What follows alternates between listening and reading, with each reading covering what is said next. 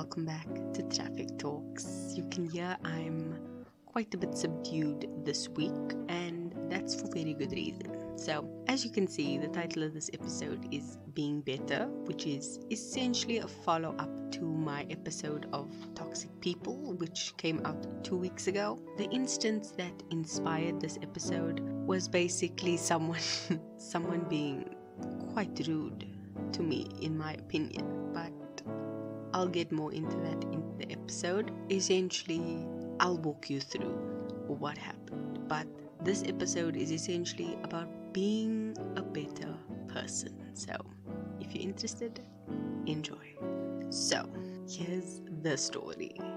I was highly upset by someone essentially calling me out on something, and it wasn't done in an intentional way. It was basically just a comment of, like, oh, and I'm not gonna get into the specifics of it, but it's something that someone said, and it was basically about my past self. And I don't mean that in like a spiritual way, I mean that in like, I used to do this, I've worked hard to not do it, and by them saying that backhanded comment, it was like, Have you not seen the change in me? Like, what is wrong with you? Obviously, I got upset. I got very defensive and very aggressive, and then obviously I ended up in tears. But this just goes to show that not everything that you do on the inside has yet to penetrate the outside and be seen by others. And it's not that you are trying to do it for other people to recognize and acknowledge that, it's that when you do something for yourself and you try and be better and do better and present yourself in a better light, and someone highlights and emphasizes the not so nice, it stings. It really hurts and it stings. And that incident inspired this whole episode because I'm trying to improve myself, and they reminded me of the old me and the old habits and things that I used to do. Obviously, I try and take this as a learning curve, and there's a silver line to everything, hence this episode, which is why there's a good and bad side to this. The bad side, obviously, is that I felt insulted, I felt upset, I felt angry. Like, how dare you? And then I walked away and I actually sat and I thought about it. And I realized that the good thing of this was that my brain kicked into defensive mode because I have been changing, I have been improving, and my brain was like, hold on, how dare you when exhibit A is proof that I've done better. Exhibit B is proof that I've done good. And all these examples run through your brain. Being able to notice that yourself is always a good thing, especially because it means that you have grown. And not only are you able to back up yourself, your brain backs it up, meaning it's already been an internalized feeling and thought and action. So you are doing better. Someone else just hasn't seen it, which is the second good thing because now you can actually see where you need to improve yourself and what needs to be more visible in terms of being a better you. Like I said, this is a follow up to the toxic people episode because this goes to show that when you get rid of the toxic people in your life, you actually see who are the people who are valuable to you and not in a mutually beneficial kind of way, but in like a genuine friend kind of a way. Because this person called me out, and I can be like, thank you for that. Now, now I can say thank you. In the moment, I was very ungrateful, but now I can look back and say, thank you for letting me know. I got upset because that is not the person I want to portray. It's not the person I am anymore. Having someone call you out and be completely honest with you, that just goes to show that this person isn't a toxic person in your life. They actually are a good person and they want what's best for you. And you then need to go and look at yourself once again, being a better person inwardly, to look and see that you aren't maybe toxic for them. Because was this habit or thing about you something that is destructive for other people? Especially because this is someone you know and you care about and you're their friend and you want to make sure, am I being the best me for them and vice versa? or not. Because the last thing you actually want is a hype man, someone who's just a yes man and is gonna be like, oh, of course, do that. For example, if you are someone who's maybe trying to budget better and save some money or not spend as much, and they are just like, treat yourself. We're gonna go out, we're gonna do this, we're gonna do that. They're encouraging you to spend your money when you've told them and they are aware that you're trying to save. That is not a good person, that is a toxic person for you. And if you are a good enough friend and you are able to be like, I told you I'm currently budgeting and cutting back on expenses and things, and they still encourage you to spend, like, ah, oh, you can save next month or whatever, red flag. Be aware of that. If this person actually is like, oh my word, I'm so sorry, I completely forgot, scrap that. Let's do something cheap at home. We can club so it's cheaper. You know, we can do it at your house or mine, and we can maybe not spend money on a venue. We can eat in or something, and they actually encourage you to save and offer alternatives and things. That is a good person because they are encouraging you. Those are the people you need. Are you being a good friend to them and are they being a good friend to you? Because you need that outsider's perspective to be like, am I encouraging this person in a good way or a bad way? Because it's not only others that can be toxic, you can be toxic and not realize it. So, work on yourself.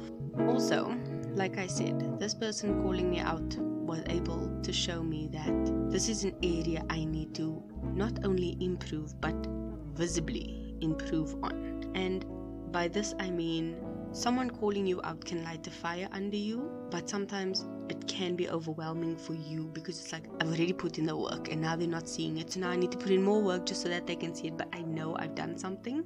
Fair you did the work. But look at it as an opportunity to do more work in that area, especially because like I said, your brain has backed you up. You know you've done things. Try and see what more you can do. For example, if you want to be more organized, so you got yourself a diary or a notebook and you start planning things in there and you write it out, and that's it.